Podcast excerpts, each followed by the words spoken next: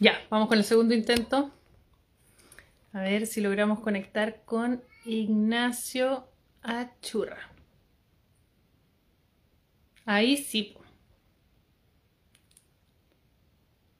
Sí.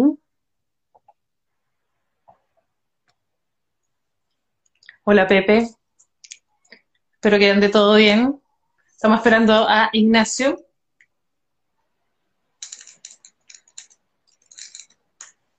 A ver si se suma. Y la Andre también está por ahí.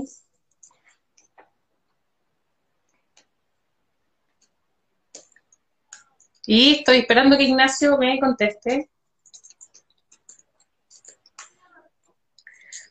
Yo le dije que yo no era muy diestra con temas tecnológicos. Um, vamos a ver si se puede conectar pronto. Mi mate, a todos lo dejé tirado por acá. Em, hoy día aprovecho de contarles que está em, de aniversario la ciudad de Puerto Montt, eh, la ciudad de Maullín y también la ciudad de Castro. Oye, me dice que Ignacio no puede unirse. A ver, vamos a ir de nuevo. Ignacio Churra, invitar enviar solicitud. Ahí te mandé, Ignacio, la invitación. A ver si te llega de nuevo. Oye, Vale, ahí sí. Ahí sí. ¿Cómo estás? Bien, ¿y tú, Patricia? Bien, súper bien, gracias. Acá con harto calor. ¿Dónde, Cosa estás inusual. específicamente? Eh, yo ahora estoy en, eh, en, la comuna de Puerto Montt, pero cerca de, mm, eh, como más, como las afueras de Puerto Montt. Ya. ¿Y está caluroso? Hace N calor, sí, pues, hace mucho calor, han habido días con mucho calor, lo que igual ha sido complicado, hay varios incendios en distintas partes. Ah. el tema del calor también tiene como un impacto importante en, en, en la marea roja en el tema eh, ah. marítimo. Entonces también ahí hay como harto cruce de, de, información y situaciones que creo. Eh, el otro día, perdón, un tema nada que ver, pero el otro día conversaba con una bióloga marina y me contaba, bueno, yo no, no soy muy científica que digamos, eh, y me contaba que era imposible, por ejemplo, evitar la marea roja. Que lo único que se podía hacer en el fondo era prevenirla en términos como de detectarla a tiempo y evitar que haya contaminación cruzada, eh, que haya contaminación de distintos eh, eh, moluscos, etcétera. Pero bueno, es un tema nada que ver. ¿Cómo ha estado tu Ignacio? bien, bien. Como me, me, tomé un par de días así como medio de descanso familiar. Yo tengo un hijo chiquitito. Y ¿Qué edad tiene? Tiene cuatro años. Ajá. Sí. Y además mi compañera, bueno, no estamos casados, pero un poco mi esposa, eh, está, está esperando guagua. Estamos ¡Ah! en, proceso. Entonces necesitábamos unos días como de, bajar un poquitito. Sí, pues ¿cuánto tiene ella? Perdón la, la pregunta copuchante igual. Eh, 13 semanas.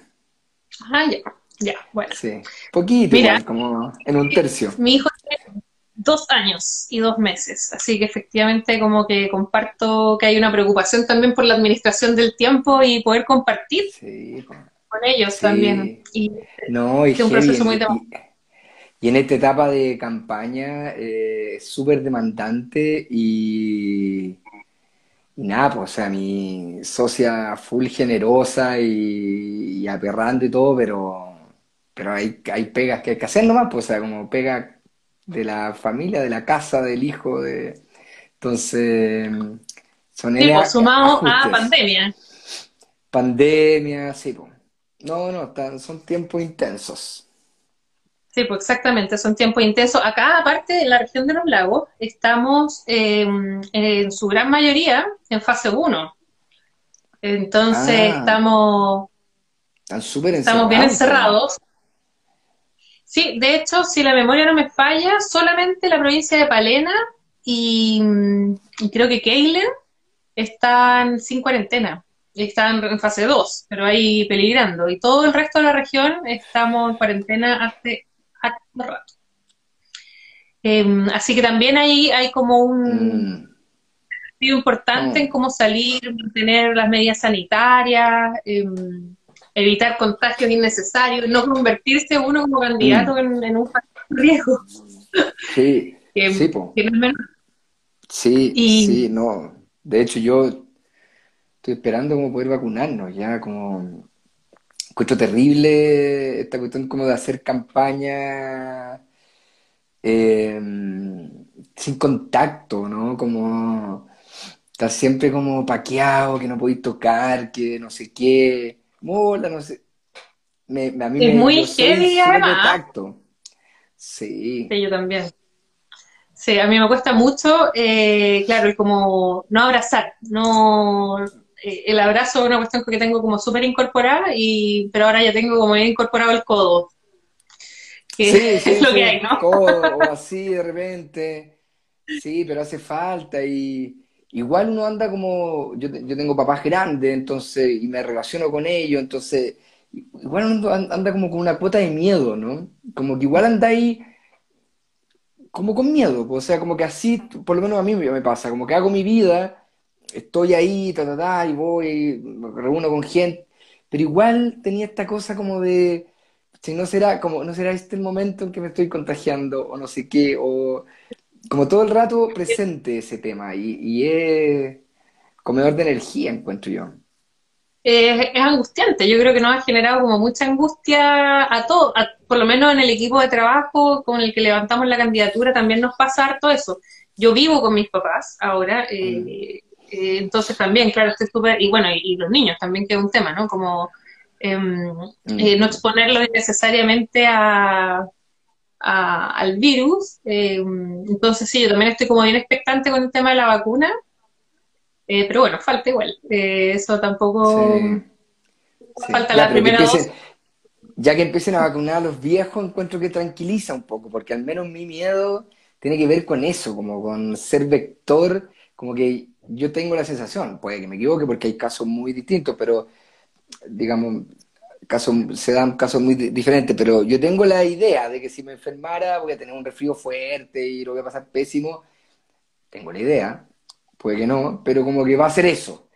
Pero no quisiera convertirme en vector sobre todo con mi papá o con otras personas mayores. Ahí es donde me da como más susto, realmente, ¿cachai? Sí, sí, yo creo que ese es como el, temor de, de muchos y muchas, como ser los responsables de otros contagios. Sí, en el fondo es eso. Y, al menos nosotros también estamos como tratando de planificarnos bien responsablemente en ese sentido. Estos días, eh, de los primeros días de campaña no hemos salido em, a terreno justamente como esperando un poco. Eh, estuvimos esperando a ver si salíamos de cuarentena eh, y no, no salimos en este minuto. Ah. Y, también como planificando bien cómo tomar las medidas, con quiénes vamos a ir, vamos a ir, bueno, según el protocolo, eh, también podemos ir dos personas, o sea, como la candidata en este caso y dos personas más. Eh, entonces es complicado planificarse en ese sentido y al menos acá en la región también tenemos el desafío de que es muy grande, son 18 comunas, em, con canales, ríos, eh, lagos de por medio y desafíos como geográficos y mucha gente sin acceso a Internet. Claro, eh, claro, o sea, darte a conocer. A ver, 18, 18 comunas, ¿y cuántos potenciales votantes, digamos? Eh, el padrón me parece que son 800 mil, o estoy carrileándome, espérame, espérame, por acá tengo el dato porque lo estábamos viendo recién. Em, no, estoy carrileándome, son, son muchos menos. Em, sí, porque yo creo que no, hay tanto, tanta concentración allá. Eh, sí, yo creo que esa es la población, eh, ¿cachai? Em, porque igual eh, ha crecido mucho, las ciudades grandes ha habido harta migración interna dentro de Chile hacia esta zona, bueno, yo misma, yo llegué hace ocho años para acá, em, entonces claro, también soy como, hay gente que me considera fuerina y hay gente que me considera que ya llevo en el tiempo acá. esto es muy relativo. Em, y,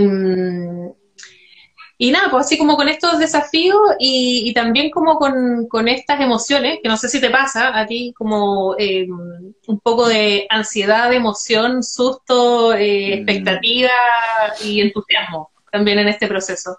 Sí, eh, sí, pues, sí, son muchas...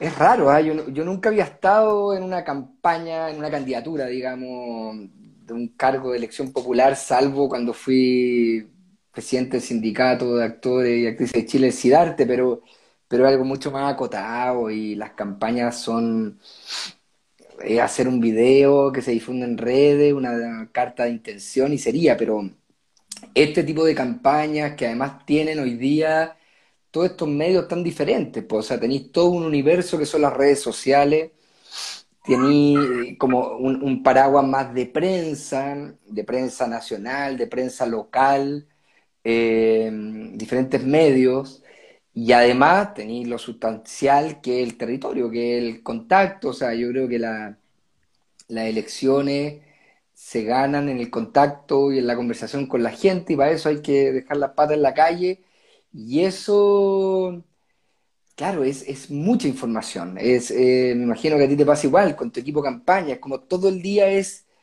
cosas, ¿no? Y en algún minuto eh, como uno como candidato pierde un poquito el control. O sea, hay ratos en que, en que yo voy como con mi equipo para allá, para acá, y, vamos a un encuentro, vamos a una conversación, y está ahí un poco muy sobre la máquina, te cuesta como tomar distancia.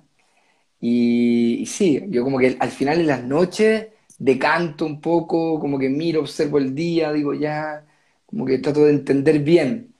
Es mucha información, pero sí, pues, mucha ansiedad gana igual, pues, yo creo que es, es un momento bonito, eh, inspirador. Bueno, sí, pues, oye, hablando de inspirador, em, hoy día conmemoramos un año más de la firma de independencia. Eh, sí, claro. Desde 2018 hasta ahora, y yo creo que también hoy día como que estuvimos dando la harta vuelta a eso, y también es como bien inspirador en el fondo em, rescatar un poco la emoción que llevó a la gente a dar esta lucha por la independencia, que fue justamente eh, poder tomar decisiones y escribir la historia desde acá. Eh, que uno puede hacer como esa, e, e, esa no sé si comparación, pero esa, esa analogía desde los momentos. Aunque claro, el concepto de pueblo era bien distinto en aquella época de lo que es ahora. Eh, hemos evolucionado. Es como cuando hablan de la República Romana como ejemplo, que sí, por cierto que tenía cosas muy interesantes, pero, pero el concepto de pueblo remitió a los hombres libres, era bastante, digamos, poca gente, ¿no? La, que formaba parte de esa democracia.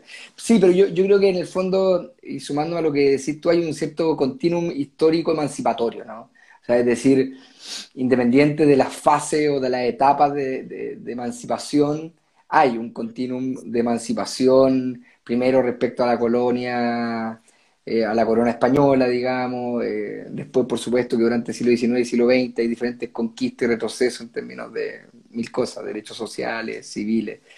Eh, y hoy día estamos en un momento bien expectante. Yo siento que un momento extraño igual, porque por un lado todavía hay una cierta energía muy hay mucha rabia, ¿no? No sé si te ha tocado verlo tú como en, el ambiente y todo. Bueno, yo mismo, yo también siento mucha rabia y, me pasa que, en el encuentro con la gente me doy cuenta que hay, que hay, hay como una pulsión de rabia, como de, de rabia contra las élites, contra la clase política, contra los 30 años, contra... Hay, hay una sensación de que es como ahora, ahora es el momento de, de consolidar esto. Y claro, quienes creemos, por algo somos candidatos y estamos súper convencidos de este proceso constituyente, creemos que aquí está el camino principal, ¿no? Pero, pero todavía hay algo que, a pesar del, del, apruebo contundente, todavía hay algo que convencer. A mí me pasa que todavía siento que, que la gente, hay mucha gente que se mueve y se, y se suma, pero hay harta desconfianza todavía en el proceso. Sí, pues, efectivamente hay harta desconfianza, eh, quizás en algún grado justificada. Eh, y, ahí, tenemos un rol importante como nosotros de eh, hacer valer y legitimar este proceso. y, también aprovechamos de como hacer esa invitación, creo yo, porque eh, este proceso va a, va a ser legítimo en tanto la gente participe. La gente participe, y, digo participe no solo en la elección del 11 de abril, sino que participe en, en todos los procesos que se abran, eh, si, si, son parte de alguna organización territorial o, de algún tema de interés, etcétera, que participen, que estén pendientes, que estén exigiéndole a sus convencionales también que rindan cuentas, que informen cuáles son las discusiones que, ve, que vienen. Eh, la ciudadanía tiene que tomar ese rol también, asumirlo.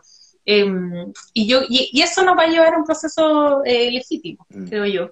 Eh, pero comparto contigo como esta sensación todavía de, un gran descontento.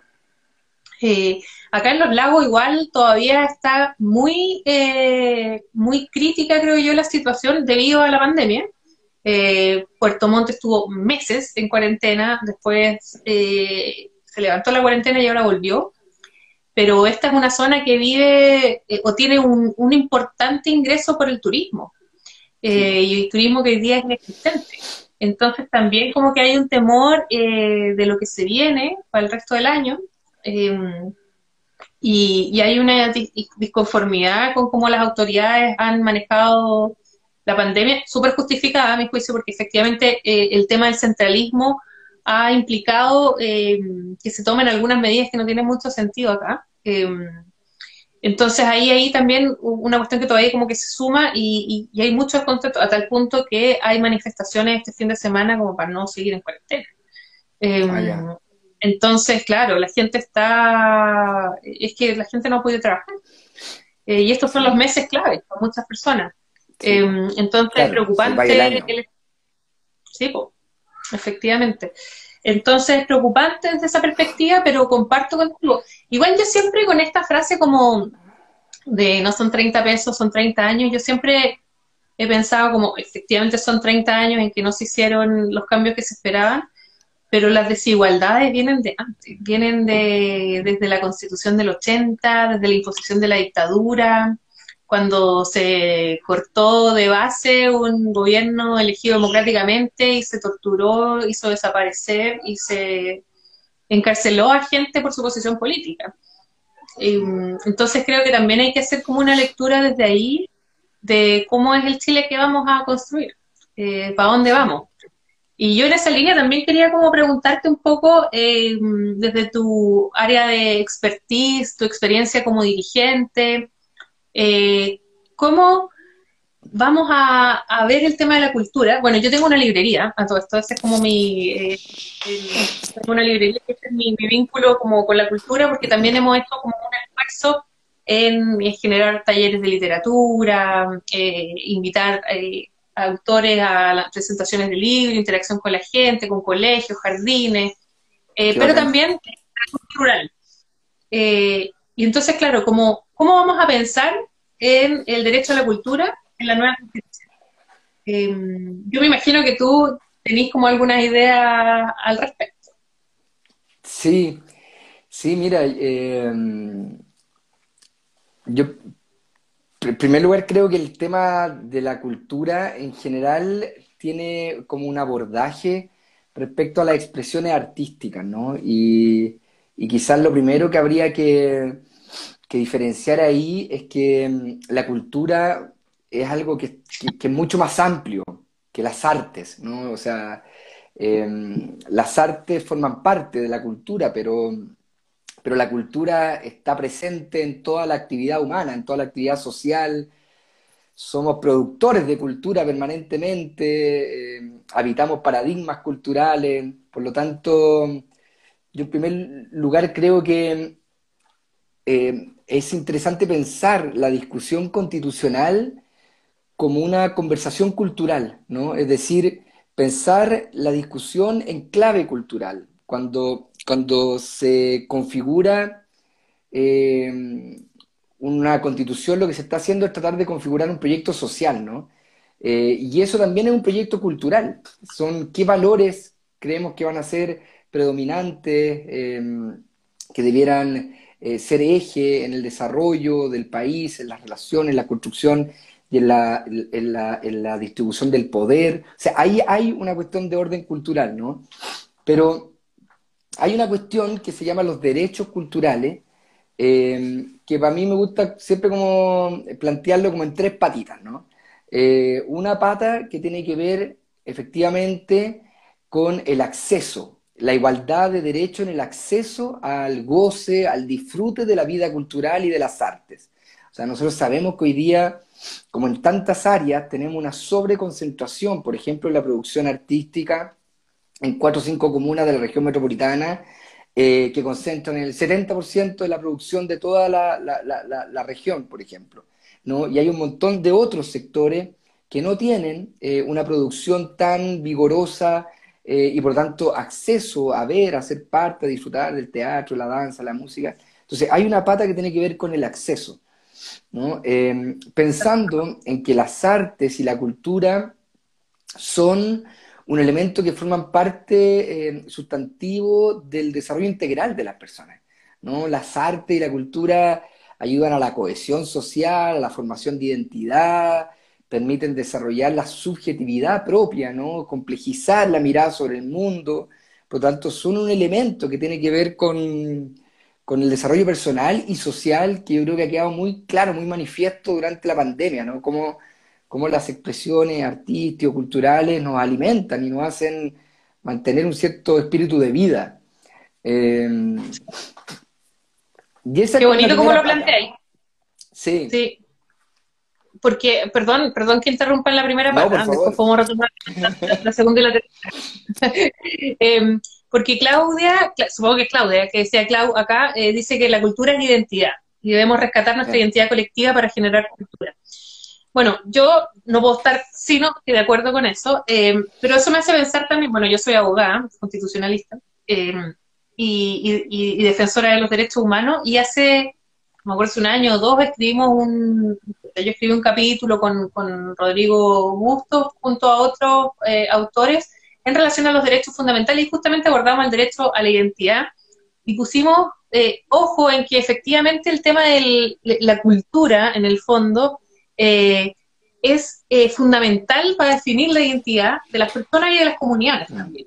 Y desde ahí lo interesante es que eso significa que el Estado tiene obligaciones específicas para que las personas puedan desarrollar, desarrollarse en, en ese sentido, ¿no? Y eso es justamente una de las cosas que, que, tenemos que lograr incorporar en la Constitución. La obligatoriedad del Estado de generar esas condiciones. Yo creo que acá hay como dos patitas, ah, mis dos patitas, ah, em, como por un lado las condiciones para poder em, disfrutar eh, del arte y la cultura, pero también para poder ser protagonista eh, de aquí. Mm. Sí, claro, porque, ¿y qué es la segunda patita? que tiene que ver precisamente con el derecho a vivir la propia cultura, ¿no? Eh, y vivir la propia cultura pasa por muchos ámbitos, entre ellas por el resguardo de los estilos de vida, de los modos de vida, ¿no? de los modos de vida culturales o tradicionales. Y ahí hay una cuestión que tiene mucho que ver con el modelo de desarrollo. Eh, si, si, yo lo llevo a la realidad del distrito que yo espero representar, que es el 14, eh, mira, hace una semana atrás, una señora creo que lo ejemplificaba de manera perfecta, una mujer maravillosa, Teresa, una luchadora por el agua de San Pedro, que es una zona que está absolutamente eh, seca por el abuso, en, el sobreuso de derechos legales e ilegales, digamos, eh, por parte de la agroindustria. Y ella me decía, mire, aquí nuestro estilo de vida, nuestra cultura está desapareciendo, porque nosotros vivimos en torno a la, a la agricultura familiar campesina, ese es nuestro modo de vida. Esa es nuestra cultura. Y no hay agua. Mm. Entonces los jóvenes se van y empieza a desaparecer. Y ahí, tú te das cuenta que, la cultura también tiene que ver con ese resguardo. Cuando tú vayas a Pomaire, que también forma parte del Distrito 14, y te das cuenta de todo lo que significa en términos culturales eh, Pomaire, eh, y que no hay un resguardo constitucional del el patrimonio material e inmaterial que significa eh, esa cultura de la artesanía. ¿no? Entonces, hay otra patita del ámbito cultural que tiene que ver con esta cuestión del resguardo de los modos de vida eh, culturales y que tiene mucho que ver con, la relación con la tierra, con los modelos de, desarrollo, em, con, la cuestión inmobiliaria, o sea, cruza con el agua, cruza muchas cuestiones. Por eso digo que es importante tratar de pensar la discusión eh, constitucional como en clave cultural, porque eso, tal como, como no sé, por la, la, la, mirada de género, el feminismo, te permite observar todo desde un punto de vista, como con un filtro particular, también la mirada desde lo cultural te permite entender eh, la economía, la salud, con una mirada más densa. Exactamente, estoy súper de acuerdo. Em, sí, me parece, me parece importante en, esta línea también como eh, pensar que otra de las discusiones como constitucionales que se van a dar y que creo que la experiencia reciente también como que nos tiene que llevar a, algunos aprendizajes eh, en torno a los estados de excepción constitucionales. Mm. Estoy pensando, ponte tú, en, las varias eh, situaciones que hemos visto em, de censura. Eh, lo vimos con el episodio de Delight Club, Galería Cima, lo hemos visto también con reporteros que han sido detenidos, que han sido censurados. Em, y desde ahí también como las obligaciones que le caben al Estado de... Eh, el derecho a la cultura es uno de los derechos que no tendría ninguna razón eh, por la cual debiera limitarse en un estado de excepción. Sí, quizás lo que está ocurriendo en alguna medida, em, o lo que ocurre hoy día normativamente como el derecho a reunión que tiene limitaciones pero el derecho a acceder a la cultura es un derecho que no tiene relación directa, al menos en principio, em, con las razones por las que se decreta un estado de excepción. Mm. Em, entonces ahí también hay una reflexión y un aprendizaje para efectos de eh, una regulación adecuada de los estados de excepción, por ejemplo. Sí, totalmente. Sí, y, y esto tiene que ver y nos, abre un tema gigante, ¿no? Que tiene que ver como con la sobreconcentración de poder en el Ejecutivo que nosotros tenemos actualmente, ¿no? Y yo creo que en eso, eh, bueno, nosotros compartimos además partidos, así que tenemos eh, una visión bastante eh, clara respecto, una, claro, la afinidad respecto a avanzar hacia otro sistema de gobierno, digamos, en donde hay una, una distribución distinta del poder, o sea, nosotros tenemos hoy día un hiperpresidencialismo con una cantidad de atribuciones, entre otras la declaración de estado de excepción y todo lo que conllevan esos estados de excepción, eh, que, que, son absolutamente autoritarios, que, no, que, no, que, además que lo hemos visto en la propia pandemia, que la aplicabilidad de, esos de esos estados eh, permiten, digamos, eh, generar mecanismos de control social que exceden las necesidades estrictamente sanitarias, ¿no? Y ahí hay un tema que tiene que ver con la defensa de la democracia, finalmente. Sí, y ahí viene otro tema, es una caja de Pandora esto, pero em, eh, está el tema también, eh, a raíz de la pandemia y, del control estatal, eh, con el uso de la tecnología, también esta cuestión de que tú mm. tenés que avisar a través de sacar los permisos para dónde vas y cuándo te vaya a mover, y etcétera, y en los controles te los chequean con el código QR. Eh, y también ahí como, bueno, ¿y qué pasa con esa información? ¿Dónde mm. queda? ¿Quién la maneja? ¿Dónde va? ¿Qué va a pasar? Porque en el fondo efectivamente es un registro súper detallado de la información de todos nosotros durante un periodo de tiempo que ha sido súper extenso.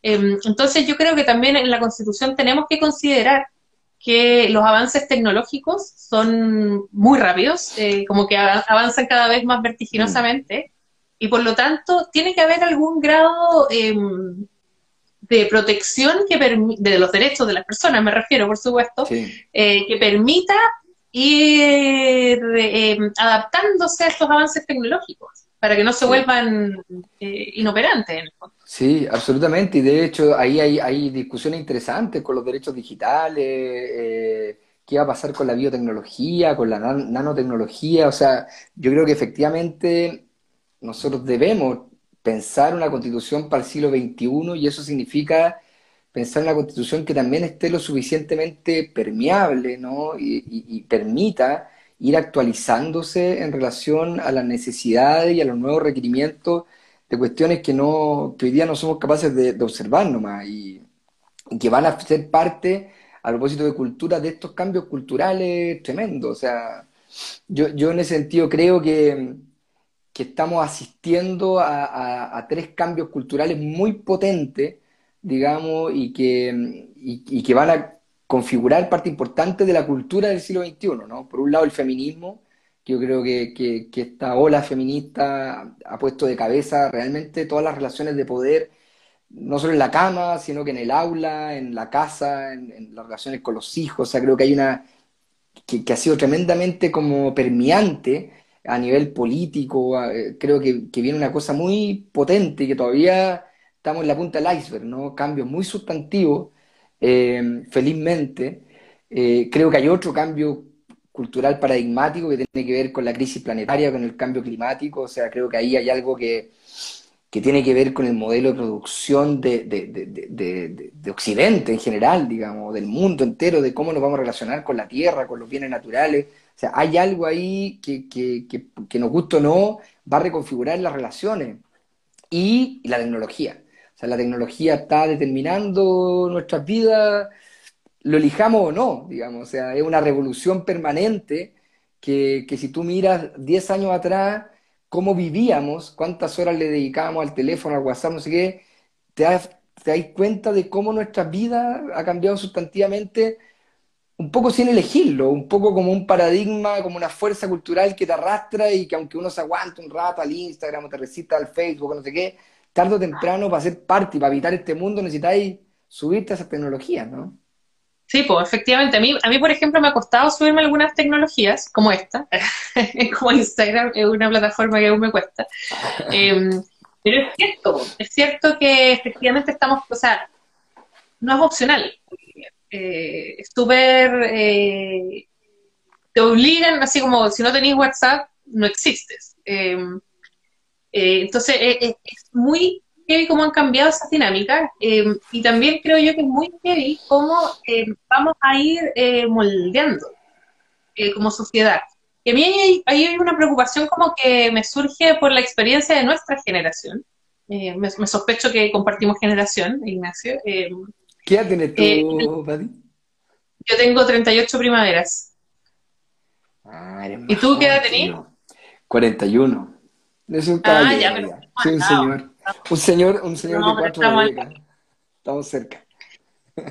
No, sí, estamos cerca. Yo, debo confesar que estoy más cerca de los 39 que de los 38, pero, pero ah, me mantengo ahí. Em, sí, sí, sí, sí, tratando ahí de pasar piola. Eh, eh, chuta, se me olvidó a lo que iba. ah, nuestra em, generación. Sí, ya me acordé. Ya... Que en el fondo, eh, nosotros no tuvimos eh, la posibilidad de ni siquiera discutir, o sea, ahora la estamos teniendo, pero en el fondo antes, em, cambios a la Constitución sin un proceso tan eh, fuerte como fue eh, el, estallido social. Entonces, también una preocupación que tengo yo en el fondo es de que la nueva Constitución tiene que considerar vías participativas, dialogantes, que eh, den cuenta de las necesidades de cambio antes de que tenga que haber un estallido.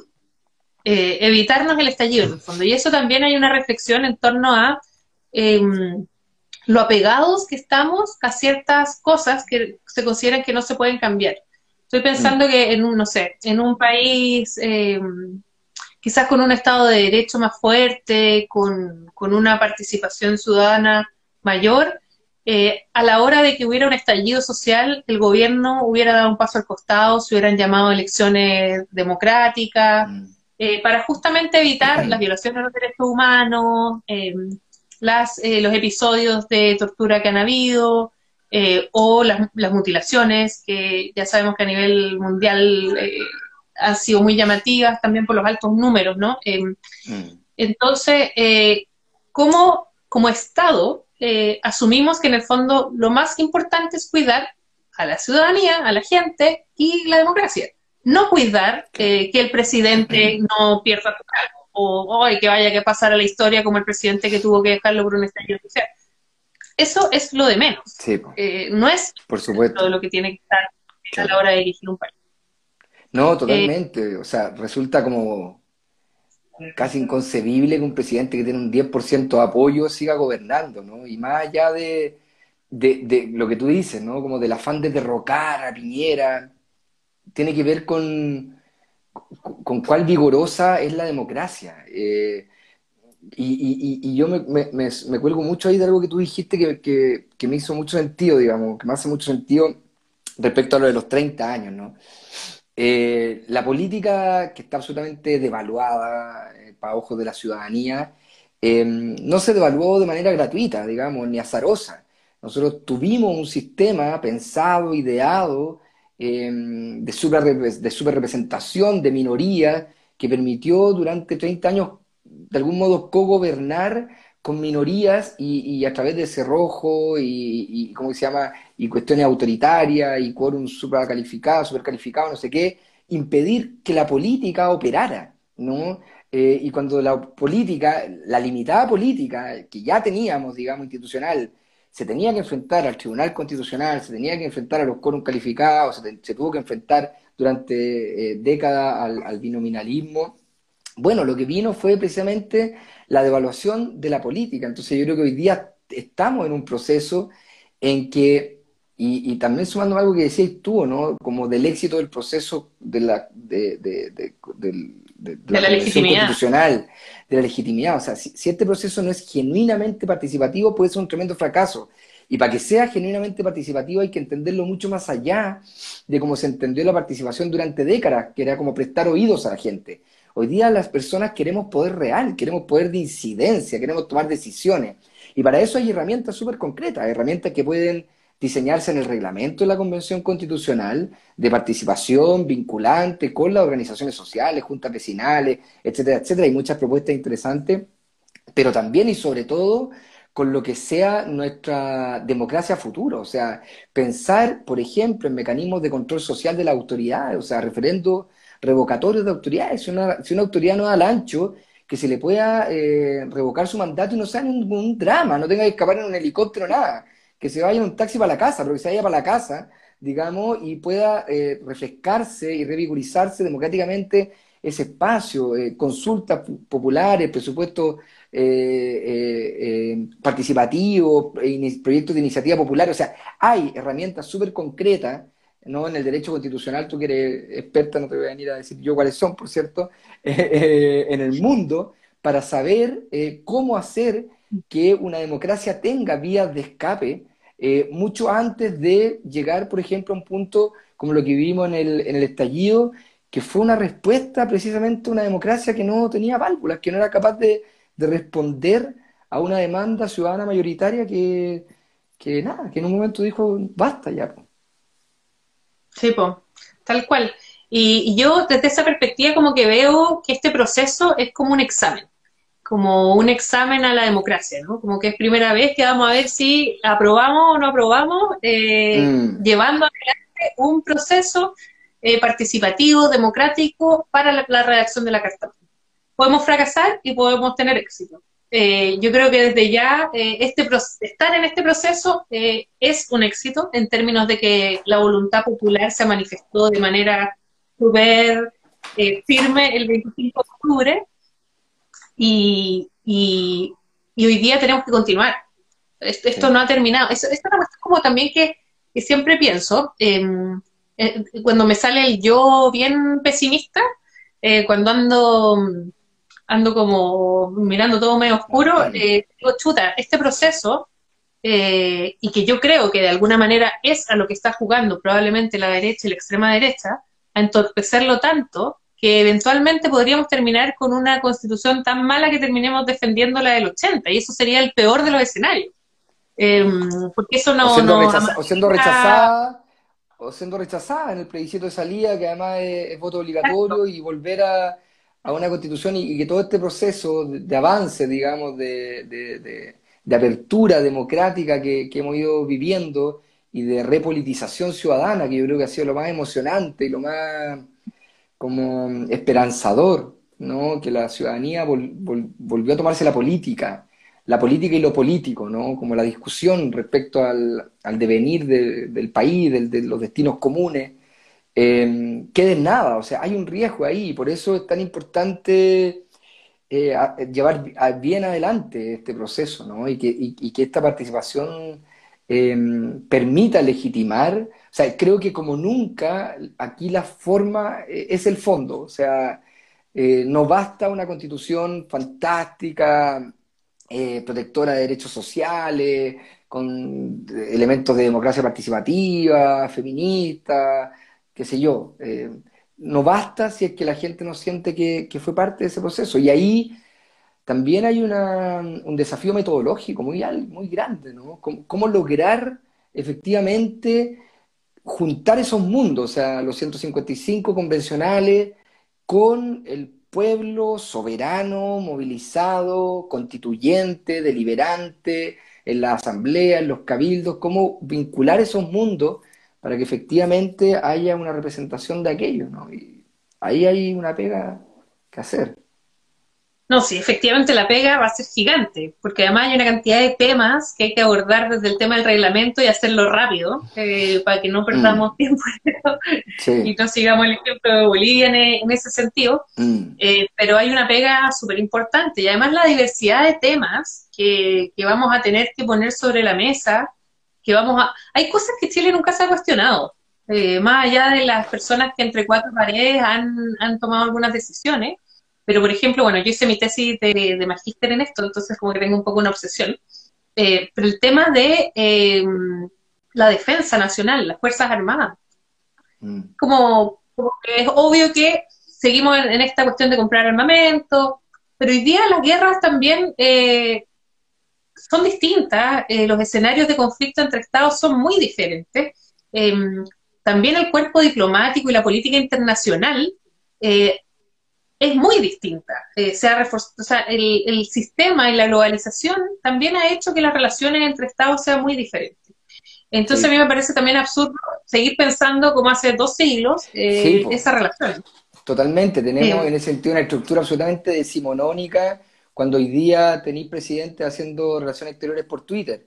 ¿Cachai? Entonces, efectivamente, yo estoy de acuerdo contigo mucho en eso, ¿no? Y que hay que como repensar esa estructura fáctica, ¿no? Que pareciera que es como, no, pero obvio que hay que tener una cantidad de armamento y compensarlo y tener un cierto equilibrio con lo que...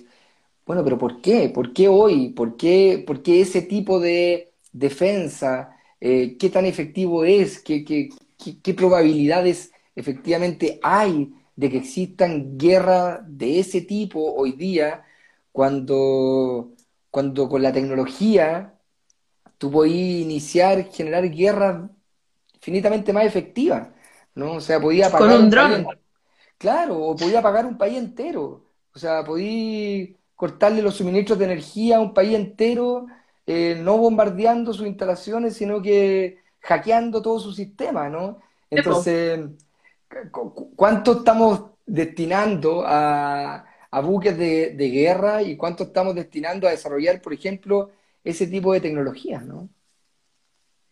Sí, pues. Bueno, y de hecho tú mencionaste algo antes em, que, me hace como pensar en, el rol que ha jugado el, Estado subsidiario en hacer desaparecer los espacios de desarrollo de pensamiento o tecnología o de ciencias en general. Mm. Em, y, también como eso como es un tema que, es parte también de la definición del Chile que queremos, em, en el fondo como vamos a seguir igual o efectivamente vamos a invertir, que podrían, eh, podría ser también buena parte de la plata que se gasta en armamento hoy día, invertirse en desarrollo tecnológico, científico, nacional. Chile era un gran productor de vacunas. Eh, y eso se terminó debido al rol del Estado subsidiario. Em, y desde ahí, entonces, eh, hoy día, por ejemplo, quizás podríamos tener otra, otra situación en términos de vacunas, eh, no sé si tú, bueno, probablemente tú lo sabes por tus hijos, pero la vacunación como ministerial es una, eh, te dan una lista, te vacunan gratuitamente contra ciertas enfermedades, pero además muchos doctores recomiendan otras mm. que no son cubiertas por el ministerio, ni por FONASA, ni por la ISAPRE, ni por nadie, y son carísimas, vale, no sé, 90, 100, 110, 130 lucas, y que se compran afuera. Y el otro día yo conversaba con una no me acuerdo cómo, cuál es el cargo exacto, pero se dedicaba al tema vacunas. Una experta, una vacunóloga. Una vacunóloga. Eh, Cecilia Ibarra, eh, me acuerdo el nombre, pero no el, de la profesión, terrible. Eh, ella me contaba que, que en el fondo todas esas vacunas podrían haberse desarrollado acá todas esas vacunas, por lo tanto, hoy día se entregan afuera, o sea, se compran afuera y son carísimas. Y esa es parte de eh, lo que genera que hoy día solo algunos niños y niñas sean vacunados con esas vacunas como que se recomiendan, que no son obligatorias, pero se recomiendan, eh, pero no, las no los otros niños que no tienen acceso a pagar 90, 100, 120 lucas eh, por las vacunas. Y que en el fondo no puedes partir tú una discriminación a los tres meses de edad. Eh, inmunóloga. Muchas gracias, Javi.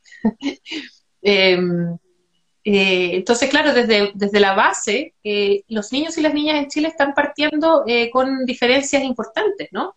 Em, claro. Y, eso es preocupante y por lo tanto también la inversión que se haga en generar conocimientos en Chile es clave. Y hoy día em, hay mucha gente que no tiene dónde trabajar en Chile, que se ha perfeccionado afuera, pero en, materias como justamente de desarrollo de tecnología médica. y es parecido a lo que pasa con el mundo de las artes, en ese sentido la ciencia y las artes.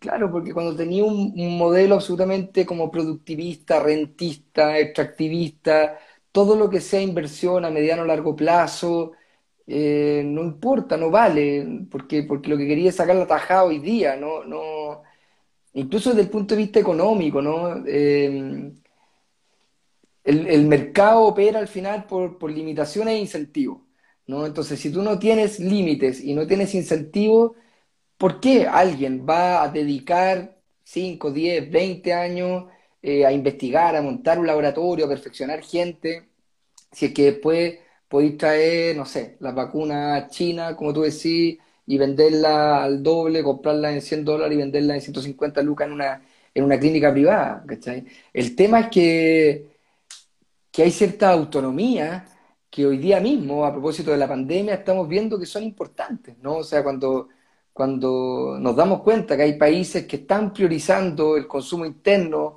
de vacunas por sobre la exportación, felizmente parece que en eso al menos el gobierno lo hizo relativamente bien en términos de generar un montón de, de, vinculación y redes para poder tener oportunamente diferentes proveedores, ¿no? Eh, en algo que la chunten. Pero, pero claro, eh, hay, un montón de cuestiones que forman parte de estos desafíos del siglo XXI, ¿no? de, la autonomía y, de la soberanía de los países respecto a cuestiones que están muy vinculadas con el desarrollo de la industria nacional.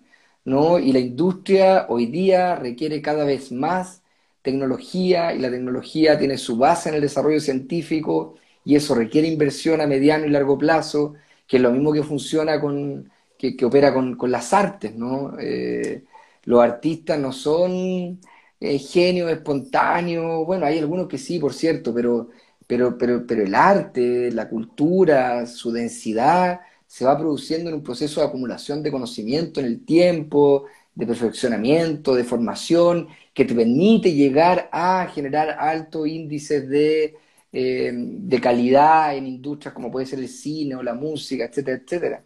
Si no hay una mirada de, mediano y largo plazo, está ahí un poco siempre volviendo a empezar. Y, en eso, una conversación muy eh, similar, ¿no? Entre gente del mundo de las artes y la cultura con los científicos, es que aquí hay una precariedad total y, que hay mucha migración eh, de mentes brillantes, ¿no? Hay mucha gente que se forma acá, incluso con recursos públicos, que hacen magíster, doctorado, y que después no encuentran dónde desempeñarse en su cargo, en, sus áreas, y terminan radicándose fuera, ¿no? Y ahí hay toda una pérdida de capacidad eh, del país. Sí, pues efectivamente. Oye, y hablando de eso, y ayer que fue el Día Mundial de las Niñas y Mujeres Científicas, yo quiero hacer un público reconocimiento a Claudia Torrijos, que está ahí conectada y que está diciendo hay que reforestar y aumentar la biodiversidad para enfrentar el cambio climático. La Claudia es tremenda bióloga marina de acá de la zona eh, y además es la mejor candidata a la concejalía en Puerto Montt. Ah, bueno, Así que hacerle ese, ese, ese mensaje, y ese reconocimiento, porque la, Claudia es eh, eh, otra ya no entendí la talla de la Claudia, pero eh, pero, pero es una muy buena candidata, así que también infórmense, por favor. Oye, Ignacio, yo quiero aprovechar de mandar un saludo, eh, porque hoy día está de aniversario la ciudad de Puerto Montt, la ciudad de Castro y la ciudad de Maullín, acá en, Los Lagos. Así que es un día como bien importante a nivel nacional y regional. eh, pero también de esa gente. Hay que pensar en enclave local lo que viene para adelante, la autonomía de las regiones. Em, yo siempre hablo más de autonomía que de descentralización, em, mm. en el fondo también igual van un poco de la mano. Em, pero, pero estamos trabajando en eso y es lo que queremos para el Chile de mañana. Eh, oye, Ignacio, yo también quiero aprovechar de invitarte a ti y a las personas que nos están escuchando y viendo. Eh, eh, a eh, un cabildo que vamos a tener el día martes eh, a las 18 horas, pero es un cabildo que está orientado a niñas, este niños y adolescentes. Así que se pueden inscribir, hay un, en, en, nunca sé cómo se dice, en mi bio, en mi foto, no tengo idea, en, Instagram. Tu bio, tu bio, tu bio, está el link. está el link para inscribirse. Em, es con inscripción porque como son niños, niñas eh, y adolescentes menores de edad, vamos a tener también ahí algunos recuerdos eh, para que su participación sea tranquila. Em, pero es una instancia que es súper importante eh, conocer la opinión de la generación presente, pero que no tiene voz política al menos o espacio de, de votación, pero que le va a tocar vivir nuestra nueva constitución eh, como aconso. Oye, y ese, perdón, y ese es un tema súper interesante. ¿ah? Yo, nosotros nos hemos estado metiendo con, nuestro equipo harto en el tema de eh, la participación de niñas, niños y adolescentes, tanto en el proceso constituyente como en, el, en el nuevo Chile, ¿no? Y ahí hay un tema pues, como a disputar también, ¿no? ¿Cómo vamos a ir incorporando la autonomía progresiva eh, de los niños y adolescentes? Eh, nosotros tenemos la propuesta de rebaja de edad para el voto.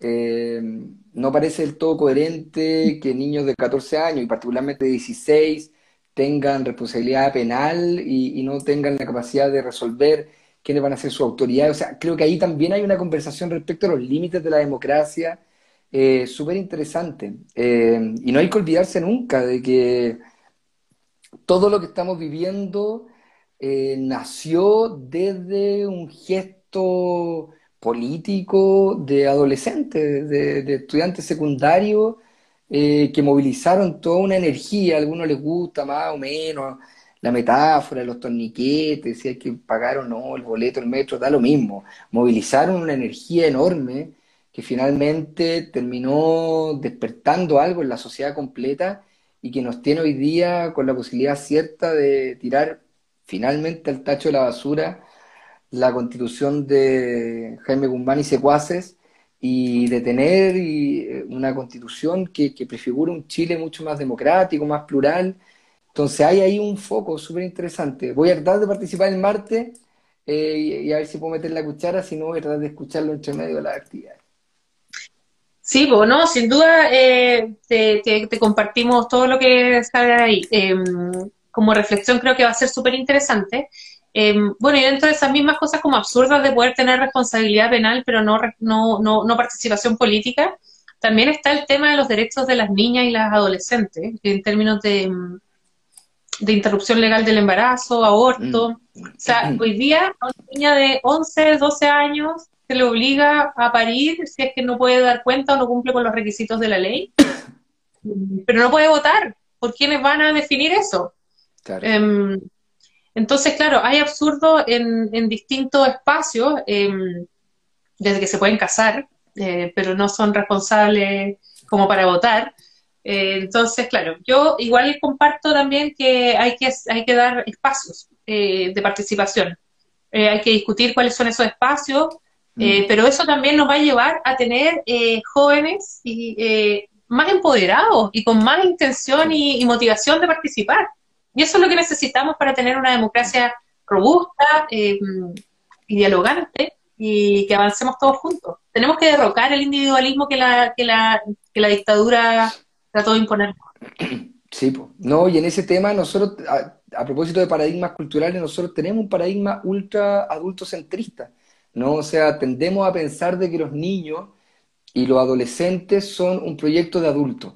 ¿no? Eh, más que un sujeto de derechos en sí mismo o alguien que pueda aportar una, una otra lectura sobre la realidad. Y yo ahí, pucha, tú que tenés hijos chiquititos también, yo sé que es un cliché, pero ¿qué onda el nivel de como de sabiduría de los niños, ¿no? Yo, mi hijo tiene cuatro años y ahora ya tiene como un vocabulario así como súper, que habla caleta, ¿cachai? Y, me explica cosas y reflexiona.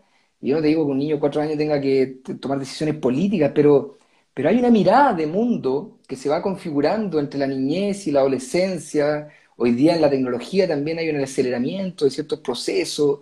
Eh, entonces hay, hay, hay, hay un desafío respecto a cómo ir incorporando esas miradas en la discusión política, en la esfera pública, de manera progresiva, de acuerdo a los grados de madurez, por cierto, no se trata que los niños de 11 años tomen decisiones para las que no están preparados, pero hay un desafío importante ahí, eh, porque además es lo que tú dices, porque en la medida en que uno también va generando esos espacios deliberativos, esos espacios de reflexión, también los vas formando, vas desarrollando el acervo crítico, la capacidad eh, de que esas personas sean sujetos políticos después que tengan capacidad de discernimiento. Entonces, ahí hay un tema súper interesante que abordar y que es de orden constitucional. Yo creo que, que los niños, niñas y adolescentes deben ser declarados sujetos de derecho en, la, nueva constitución eh, y eso eh, te da un marco distinto Sí, pues sin duda. Sin duda que sí. Oye, Ignacio, hemos conversado harto rato y sobre hartos temas, eh, y mi conclusión de esta conversación es que ojalá nos toque trabajar juntos en la Convención Constitucional. Sí, creo que supuesto. podríamos sacar este tema adelante y efectivamente construir un mejor Chile. Sí, no, bacán. Buenísima conversa, Patricia. ¿Patricia o te dicen Pati también? Sí, no me dicen Pati. Todo el mundo me dice Pati. Solo, mi madre cuando me reta me dice Patricia. Em, oye, em, pero eso, así que muchas gracias por esta conversación. Espero que podamos tener más adelante y ojalá encontrarnos en, en este trabajo. Así es, así es. No, mucha suerte a ti en la campaña. Eh, qué rico te envidio estar por esos lugares. Qué, qué, maravilla el agua. Como yo estoy como con angustia por el agua. Eh, mucha suerte y a la gente que nos ha estado siguiendo hoy día y que vota por allá, que, te apoyen, que, ojalá te den su, confianza, por cierto a mí también, pero... Sí, por mejor Llamar, mejor llamar a votar por otros que por uno, más fácil. Claro, iba a decir yo lo mismo. y sí, pues a ver si, si, nos encontramos en ese, en ese espacio para, para soñar este nuevo Chile. Sí, pues, sí, es bonito. Y, y ¿sabéis qué, Ignacio? Lo que más me gusta como de estas conversaciones, estas instancias en el mate constituyente, es ver la responsabilidad con la que estamos asumiendo este desafío. Mm. Eh, porque en el fondo nosotros, bueno, hemos trabajado eh, en, proyectos, en conjunto, en levantar ideas desde el partido que, del que somos parte de Convergencia Social, Em, y eso también implica eh, que hemos llevado una pega colectiva de hace mucho tiempo para levantar esto y, somos responsables por lo que estamos planteando, porque creemos que es lo mejor para Chile.